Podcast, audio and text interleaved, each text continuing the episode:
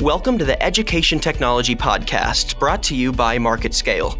I'm your host, Daniel Litwin, and joining me today is Mahesh Kashyap, Chief Digital Officer of Deep Cognition. Mahesh, how are you doing today? I am doing well, thank you. Yeah, thank you so much for coming on the podcast and talking to us a little bit more about artificial intelligence in general and where you see it changing and what you've already seen change in the industry. Yeah, yeah. So, so basically, uh, artificial intelligence is it's not something new. It's out there from many decades, uh, but it became really hot buzzword. I would say a few years ago because of um, uh, the the technology uh, called deep learning. So AI is like if you think of AI as a broad umbrella, it has some algorithms and then some machine learning component, and then uh, with the advent of uh, deep learning uh, and some of the application that you see are based on this technologies self-driving cars which is really pushing um, the ai Everybody is now interested in it and everybody is talking about it. These um, voice based like amazon alexa and google home and recently google introduced their uh, duplex. They they showed a really cool demo and all those face recognition system and crunching large amount of data is uh, became pop, uh, possible because of this uh, deep learning technology so yeah i mean i've at least noticed that it's becoming a little more commercial. Um, like you said, with Alexa and um, with Google Home, those kind of things, you're starting to see it, you know, infiltrate the home. Um, whereas I think before it was it was seen as some advanced science fiction technology that that was inaccessible. Um, so yeah, I, I'd like to know a little bit more about how you got involved in AI. So how did you find yourself working for an AI company? I would say um, I started a, a, a software technology company a few years ago, and I would say I came across this technology by accident. I mean, I got one project and it involved AI, and that got me, you know, very much interested in this technology. I started learning about it, and and we started building these these products. And I exited that company, and now I a year less than a year ago I joined Deep Cognition, so I met the the founder of the company, and he showed me his really cool platform and what it can do, especially in deep learning technology, and which got me really excited. So that's that's that's how I came and to this company, and you know, right now working over here as chief digital officer. Definitely. So you keep mentioning deep learning. I feel like that's probably the biggest change in AI over the last few years. Uh, what have you seen with um, deep learning? How has it affected artificial intelligence? And what are some of the ways that deep learning works? How, what is it actually learning and picking up? Yeah, yeah, yeah. So I'll I'll give you basic difference between machine learning and deep learning with I'll, I'll try to simplify it. So machine learning is basically feature engineering. I'll give you an example. Let's say you have to uh, recognize a car right? Uh, with traditional machine learning you would you know define features how does the edge looks like you know what the color is you know background information and all that. But the problem with that let's say the background changes. Now the car is you know somewhere else or the color changed. So it it become very cumbersome process to you know code all that. Now with deep learning you do not have to actually define any features but in this case uh, what you define is these the, you define a artificial neural brain. It consists of all these neural layers. So basically what you feed is how you train how you train the ai in this case is you feed ai with lot of images in this case let's say you feed ai with images of car and tell the um, the output is let's say Acura or you know Honda.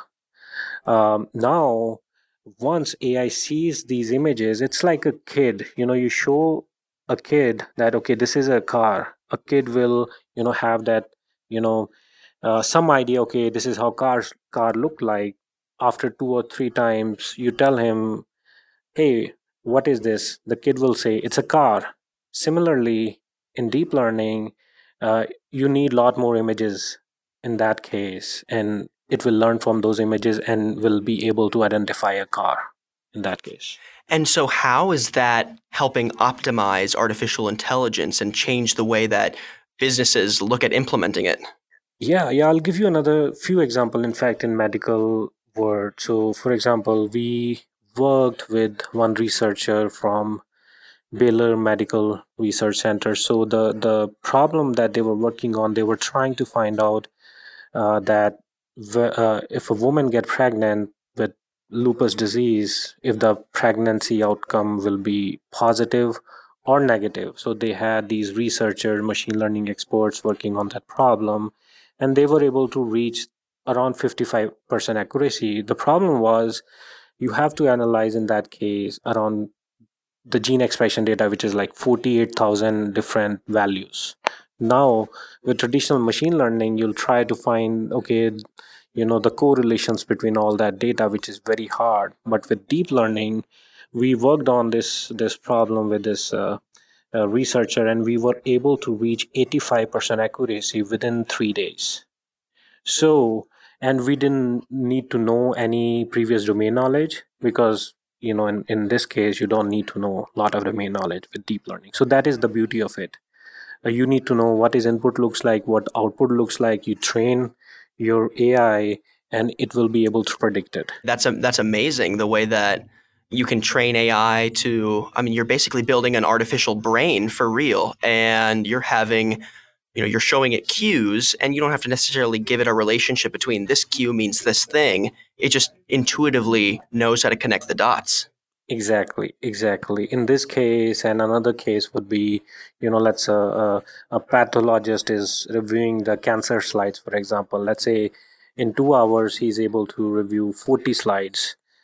But with the deep learning technology now you can tell him okay look at these top four slides, there is a very good chance that the cancer's cancer is in these slides. So if he finds cancer in those slides, so he's saving that much time, he's becoming more efficient.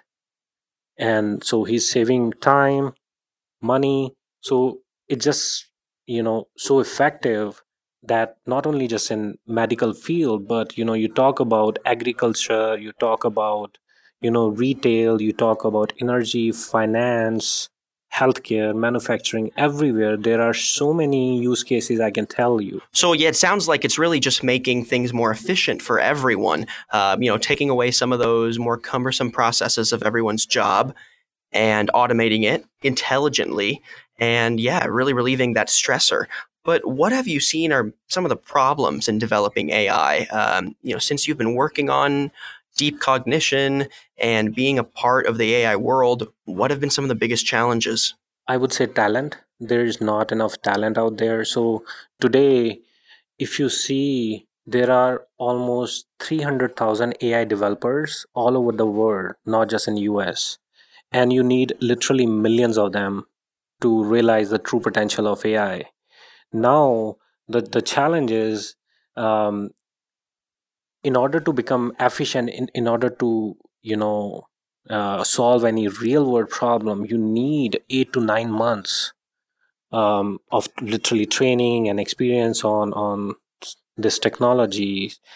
Um, so that people can't spare that much time. People who are at job they can't work full time nine months just to get up to the speed. Or people who are in college i mean they don't have required experience so how do you fill that gap that's i feel is the biggest gap today which is stopping many organizations from adopting the AI. I'm not talking about the um, the Silicon Valley companies because they're right. sucking because they're sucking up all the talent, but you know the companies here everywhere basically.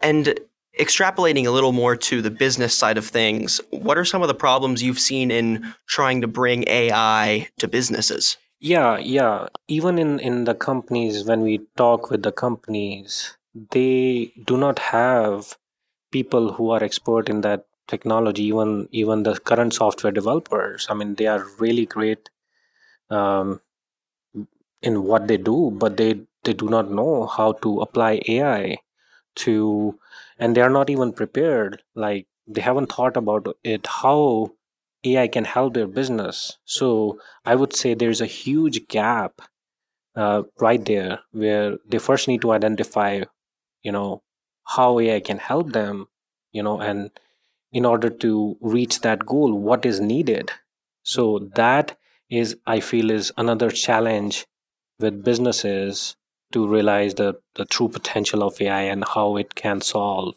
um, their business problems Absolutely. I mean, I feel like with artificial intelligence, there's just a high barrier to build it, right? Like you said, it's lacking talent. And, you know, when you try and present that to a company, they feel a little overwhelmed almost thinking, how am I supposed to build my own AI um, and and use it effectively? So, what are some ways that artificial intelligence can become more accessible for businesses, whether they're large companies or startups, mid-sized companies? Yeah, yeah. In fact, our company is working towards that. We realize this this this problem, and what we are building is what you can say Alibaba of AI market AI applications.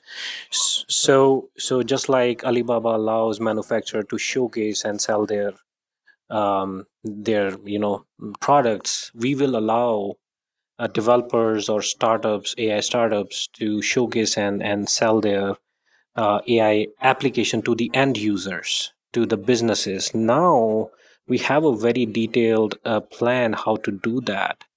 Um, it's it's like a chicken and egg situation. Building marketplaces are not an easy task. You need both. You need supply and demand together in order to realize, you know, true potential. How we are solving it?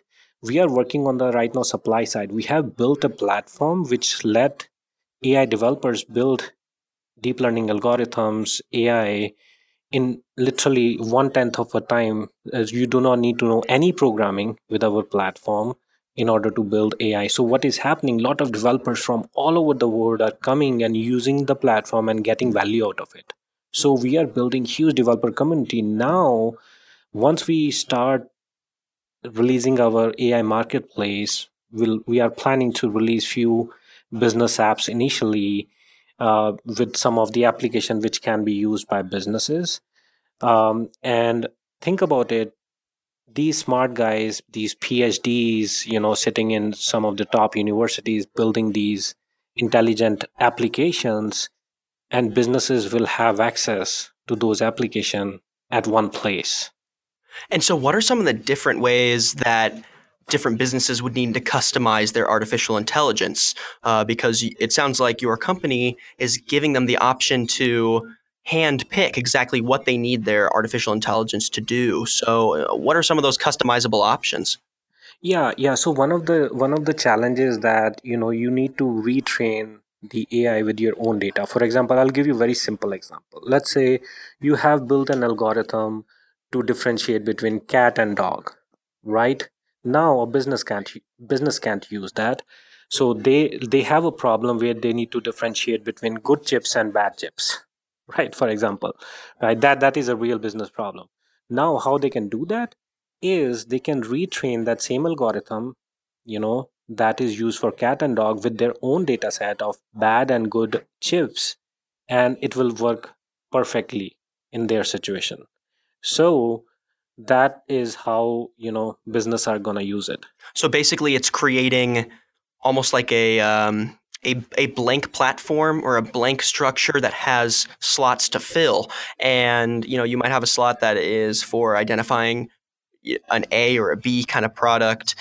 Uh, and then you as a company can fill that in with what those two things are and the algorithm will pick it up naturally yeah and i'll give you one another concrete example with one of the application that we are releasing next month is invoice parsing. So in this application just think about you know how many invoices some of these bigger companies get in a day. Now if you can help them you know some of automate or become your existing employees more efficient let's say you have thousands of invoice coming in you can just download the solution and it can basically just like how human would read it it will basically parse it and it will output in in the format that can be you know uploaded to your uh, accounting system. So that application can be downloaded by businesses.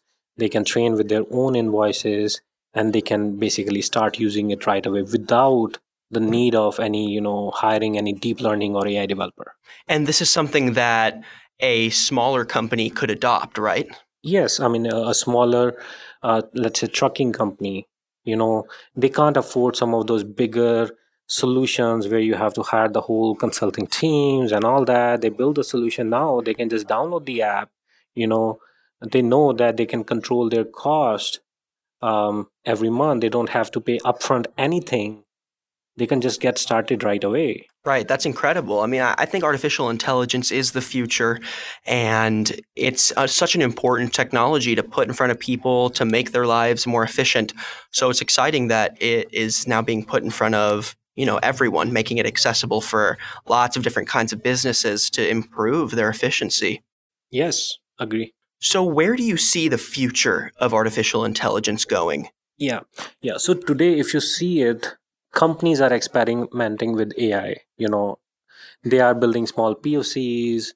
Uh, you know, um, and I, in future, I see lot of small, medium, and bigger enterprises adopting AI, where you will have you know AI solving so many problems within the businesses. Now there is a you know gap right there so that that they have to gap of talent complexity so i feel where ai is going is companies are going to adopt it because they're going to see the value in it and you know it's going to become more accessible to smaller companies. Right now even smaller company can't even think of using ai because they don't know even where to start. You know these um, guys are very expensive who build these algorithms you know. So i think it, it will become more of a commodity down the line. And how, how soon do you think that could happen in your you know if, if you're just projecting? I would say it will take few years um, and and that is one of the goal that we have is to make ai accessible to small medium enterprises small medium businesses. Um, because you know right now the there are so many barriers to adopt that. And the the problem is if they don't do not adopt it they're to get crushed by their competition because the bigger company is to adopt it and they're to you know probably um, you know outdo them in many ways so in order to survive there is no option but to uh, stay ahead of technology yeah, I mean, the world is consistently changing with technology. Things are innovating faster than I think we can even comprehend. So, as much as it's scary, um, the the innovations that are there just can help make our lives so much easier. So it's exciting to see how artificial intelligence is doing that for businesses. And yeah, I'd like to thank you for coming on the podcast and explaining that a bit more to us. Yeah, thank you. And thank you so much for listening to today's podcast. And if you'd like to find out more or listen to previous episodes, you can go to marketscale.com/industries and subscribe to the latest articles, videos, and podcasts from your favorite industries. I'm your host, Daniel Litwin. Till next time.